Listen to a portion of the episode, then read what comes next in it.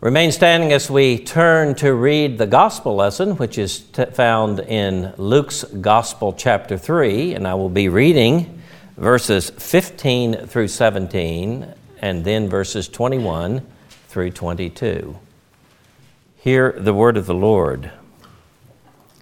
The people were waiting expectantly and were all wondering in their hearts if John might possibly be the Christ. John answered them all I baptize you with water, but one more powerful than I will come, the thongs of whose sandals I am not worthy to untie. He will baptize you with the Holy Spirit and with fire. His winnowing fork is in his hand to clear his threshing floor and to gather the wheat into his barn, but he will burn up the chaff with unquenchable fire. When all the people were being baptized, Jesus was baptized too. And as he was praying, heaven was opened, and the Holy Spirit descended on him in bodily form like a dove. And a voice came from heaven You are my Son, whom I love. With you I am well pleased. The word of the Lord. Most of you, I'm sure, have heard the nursery rhyme about the old woman who lived in a shoe. It, it has just four lines, and in case you have forgotten them, there was an old woman who lived in a shoe. She had so many children she didn't know what to do. She gave them some broth without any bread, then whipped them all soundly and put them to bed. Now for some, something completely different. Our text for today is found in Luke's Gospel, chapter 3, verses 15 through 17 and 21 through 22. The immediate context of this narrative of the ministry is, uh, uh is of John the Baptist and his ministry. John the prophet left quite an impression on his hearers. The whole land, it seems, became stirred uh, when he appeared, uh, was stirred up. It was alive. It was n- something new was happening, and, and they were excited. He preached, though, a very specific and, um, and uh, if you will, severe message. He preached a message of a baptism of repentance. John told those coming forth to be baptized exactly what steps, specific steps, that they should take to demonstrate their repentance. For tax collectors, for example, uh, they were to collect no more taxes than actually required. No graft, uh, no exorbitant taxes above what the government was charging. Soldiers and government officials were told that they could demonstrate repentance if they refused to extort money from the people and not to engage in false accusations and promises. Wow. Do we need a prophet among us today, such as John the Baptist, to warn Washington to repent of its extortion and lies? And let me be careful here, and I'm going to read exactly what I wrote down. I usually don't pay any attention to my notes. For stealing the freedom and wealth of the people in the name of a utopian fairness. Repent for saddling the unborn with a quarter million dollar debt per child at birth. Yes, that's right. Every child born in the future comes into America owing $250,000. Now, as many of you know by experience, I do, debt equals slavery and mandates equal slavery. These policies, supported only by empty promises and propaganda, have an enormous impact upon the Christian community. And that's the only reason I'm mentioning this in one sense, because of its impact upon our ministry and the future freedom we have to proclaim the gospel of Jesus Christ and to be the church of the Lord Jesus Christ and to carry out the Great Commission. Uh, the Western world has been the event, engine of evangelism for centuries, and its future looks rather dim. Pray that the Lord will send us 250,000 John the Baptist to call us all to repentance of these sins and for aiding and abetting those who are engaging in the practice. Now, back to the text. The text. The people of the land were so taken with John the Baptist, they began to wonder if he wasn't the Christ, the promised Messiah. Now, think of that, what they, were, what they had in their minds. They were so taken with him. They knew that when the Messiah come, he would come with judgment to execute righteousness and to set up the eternal kingdom. Was John the Baptist a person? His language sounded like it. He was a prophet. Surely he was a prophet. He dressed like one, and he was a prophet of the Lord who spoke the truth to power. John's answer, though, was quick and sure, and I want to read it in verses 15 and 17 again. He denied that he was the Messiah but listen to his answer. The people were waiting expectantly and were all wondering in their hearts if John possibly was the Christ, or could he be the Christ? Listen to his answer. John answered them all I baptize you with water, but one more powerful than I will come, the thongs of whose sandals I am not worthy to untie. He will baptize you with the Holy Spirit and with fire. His winnowing fork is in his hand to clear his threshing floor and to gather the wheat into the barn, but he will burn up the chaff with unquenchable fire. John said, Yes, the Messiah is coming. I am not the Messiah, but he is coming, and he is coming with righteousness, and he is coming with judgment his answer to their expectation or questions about him was clear and very simple I am not the Christ. I baptize you, he said, with water, but he will baptize you with the Holy Spirit and with fire. The people in Jesus' day had the same expectation about the Messiah that the Old Testament people had. They had the expectation that at the end, God would come and he would set up his righteous kingdom through his, his Messiah, his anointed one. He would sit on the throne of David and he will reign in righteousness and in judgment.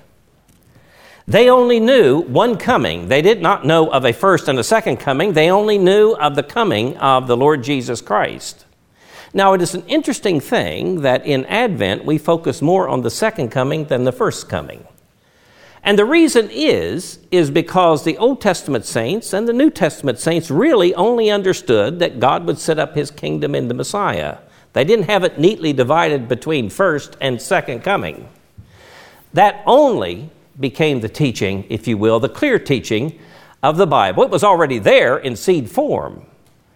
But it became the clear teaching of the Scripture uh, in the epistles, demonstrating that Christ not only was coming at the end of history, but he had come in the middle of history.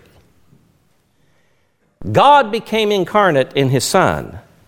This was the expectation that they had that God would come with judgment. Now, John reassures them that yes, at the end, there is judgment for God must reign in righteousness. Now, we know uh, that Jesus uh, is the Messiah, and we know of the second coming uh, because of the first coming in a real sense. We knew that the second coming in the Old Testament and the New was to come for judgment. But now it dawned on them that Christ had come in the midst of history. And the Messiah had come not so much in judgment, but to receive judgment upon himself. Word on the second coming, I, I, I got a, an email from uh, a friend uh, not long ago. I think Dan Elmendorf got it as well. We, we got an email and um, concerning the second coming of Christ. And this email essentially said that uh, in our area in Kingston, uh, there is a, a great deal of messianic fervor over the second coming of Jesus. In fact, it's a fever pitch almost. I talked to the person. Uh, Messiahism, if you will, is a fever that people catch from time to time. Now, I want to speak just briefly on the second coming of Christ, and then I want to focus on the rest of the text. The email talked about people were getting excited, just like people were getting excited in John's day over the prospects of the Messiah. And this leads to a lot of speculations. And the questioner asked me if, if uh, we could not deal with this on Redeemer Broadcasting uh, on a plain answer to address this matter of the second coming of Christ. And they were concerned that there was an unbalanced approach. Well, on such matters, one must be very conservative, in my opinion, about speculating about the second coming of Christ. That's why you don't hear me preach much on the details, except that Christ is coming. Remember the scriptural admonition not to speculate, or at least I do, above that which is written. And so that means that I have to be sure of my interpretation, otherwise, I enter into a period of, of or a time or a, a, an area of speculation. A sound interpretation of Scripture, I believe, will show that we, we, we can know much less about the details of Jesus coming his second time than we know and could be convinced of his coming again. Now, that is an important matter to, to, to make. Uh, all through history, if you read church history, you will find from time to time and again, over and over, at certain times in history, there is a great fever uh, about the second coming of Christ. And there are those who are sure that this is the time when Christ is coming. And they can point out specific signs and everything else. And, and there are signs, the Bible talks about them. The point is, we can be certain that Jesus is coming again, or sure that Jesus is coming again, because he was raised from the dead and said he would. We can be sure that Jesus is coming again, for that is the teaching of the Scripture over and over that this same Christ who goes away will come again. But we can be less sure exactly when that will be, and it ought to temper, if you will, our speculations. Now, you say, why is it so wrong to speculate? because it leads people astray. It destroys people's hopes and opinions about Christianity when speculations don't come true. You know, we ought to be content with the knowledge that we have. That's godliness. And not to pry into those things and to remember that what God has withheld from us, He has withheld for a reason. Now, with that said, what we do know is that in the first coming, the triune God came and he dwells in our midst. And I want to look at the rest of the verses in the text. When all the people were being baptized, Jesus was baptized too. And he was praying, and as, as he was praying, uh, heaven was opened, and the Holy Spirit descended on him in bodily form like a dove. And a voice came from heaven You are my Son, whom I love and with whom I am well pleased. What we do know for sure is that the baptism of Jesus at his first coming is a very important event in his own life and in the life of the history of salvation. You say, What do you mean by that? I want you to notice that all the Gospels, uh, the three synoptic Gospels, talk about the baptism of Jesus in a very specific way. It must have meant something to those in the first century. It must have meant something much more than I, I think we suspect. While we've got our eye on the details of the second coming, we probably should focus more on actually what has been fulfilled in history at the first coming. What actually happened when Jesus was baptized? Why was he baptized? Did he need to be baptized because he needed repentance? when he submitted to John's baptism? He doesn't say that, does he? John was even reluctant to baptize him. He had his suspicions about Jesus that he was more than just simply a teacher. And he is reluctant. And he's reluctant for a reason. But Jesus says, No, you baptize me to fulfill all righteousness. Now, here is a good theological deduction from this. It means that that one who became incarnate, the second person of the Trinity as the man Jesus, is now publicly, fully, and freely identifying himself with us. Moreover, he's identifying himself with us in our sins. This becomes very important at the time of his crucifixion. For what he did on the cross was pay the price for our sins. He's the sin bearer. And when he says it, no, suffer it to be so for now to fulfill all righteousness, here is God identifying with sinful human beings in their flesh and in their history. What a wonderful, amazing truth that is. It is absolutely astounding. It means that God dwells with us in the person of Jesus Christ. Moreover, I want you to know that this is the triune God. In Christ, the scripture says, dwelt in him all the fullness of deity bodily. And here we have a manifestation of the triune God.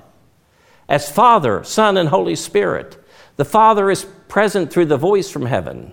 The Spirit is present through the descending dove. And here is the Son of God Himself in the flesh. And He is called the Son of God. What Christmas means above everything else is that God has come to dwell with us. Think of that. I, I was uh, reading uh, a report. I, I have a, a, screen that I go to that talks about what happened in the media the, the former day the following day, I read it. I don't always watch these programs, but I read it somewhere, and there's a little video clip. And I saw a video clip of Ben Stein. Uh, ben Stein is very sympathetic to Christianity, very much so. And um, he was being interviewed, and, and the interviewer asked him, why, why is there such a rabid, hateful attempt to attack Christianity and Christmas at this time of the year? He said, Well, those people are simply angry and discontented. Now, think about that. Why do you want to attack someone else's holy day? Why do you want to drag someone else down? Well, there are psychological reasons that people do that. Why do you, sometimes you receive what you consider to be entirely unfair criticism? because someone uh, has a need to attack you, maybe to make themselves feel better about themselves and their views of life. Maybe they are angry. Maybe they are discontent. And that seems to me to be true. The secular world is a very angry and discontented world. It is not contented, and it is angry. Secularism itself, I want you to think just for a moment what it is. It's not really a philosophy, it's a process. It just goes on and on and on, trying to accumulate more rights for an end that they know not what. There's no goal, it's just change. Add another right here, another right there, and all of these rights become enslaving. The true freedom is the freedom of the Christian who knows the end and who knows Christ, who is the end. That's the wonderful thing about God coming to dwell with us. There is a certain reality that has invaded our hearts and our life and our world that the Christian understands through faith. You know what I counted amazing is about reality. I think a lot about what is real, don't you? What is real? Take, take, take anything, any object here in this building, this, this wonderful simple but I think beautiful sanctuary. Take the piano. you look at it and you see hard stuff. And for centuries upon centuries, millennia upon millennia, we, we took it to be very solid and hard, something like that. But then we had the tools to be able to go deeper, and we realized it's made up of very small particles. We, we keep dividing these particles, and we, we name them atom, what you can't divide, no, uh, what you cannot divide further. But we discovered we could divide further when we got better tools, and we realized that they're subatomic particles. And these subatomic particles, some of them have apparently no, no, no matter no weight. They, they, they're almost spooky. They can appear at two places at one time. And uh, they're part of our world, but it seems to be sliding more and more into some kind of spiritual reality, doesn't it? But Christians believe that that's, that's really true, that at the deepest level of reality, it is not material but spiritual. And at the deepest level of the spiritual world is the eternal spirit, even God Himself. And look what we are saying. This eternal spirit became flesh in our world and took up a body to dwell with us forever. Isn't that an amazing, amazing truth? And this is what gives us comfort that God dwells with us Wherever you go, whatever you do as a Christian, God is with you. He will never leave you or forsake you. He does not take the pain and hurt of life away from you. He does not take away the struggle. But that one who is with us entered into our struggle and our pain and finally at the depths of our sin and took our judgment for him. Well, back to another subject there is a Christian version of the old woman who lived in a shoe. And it's this There was an old woman who lived in a shoe. She had so many children and loved them all too.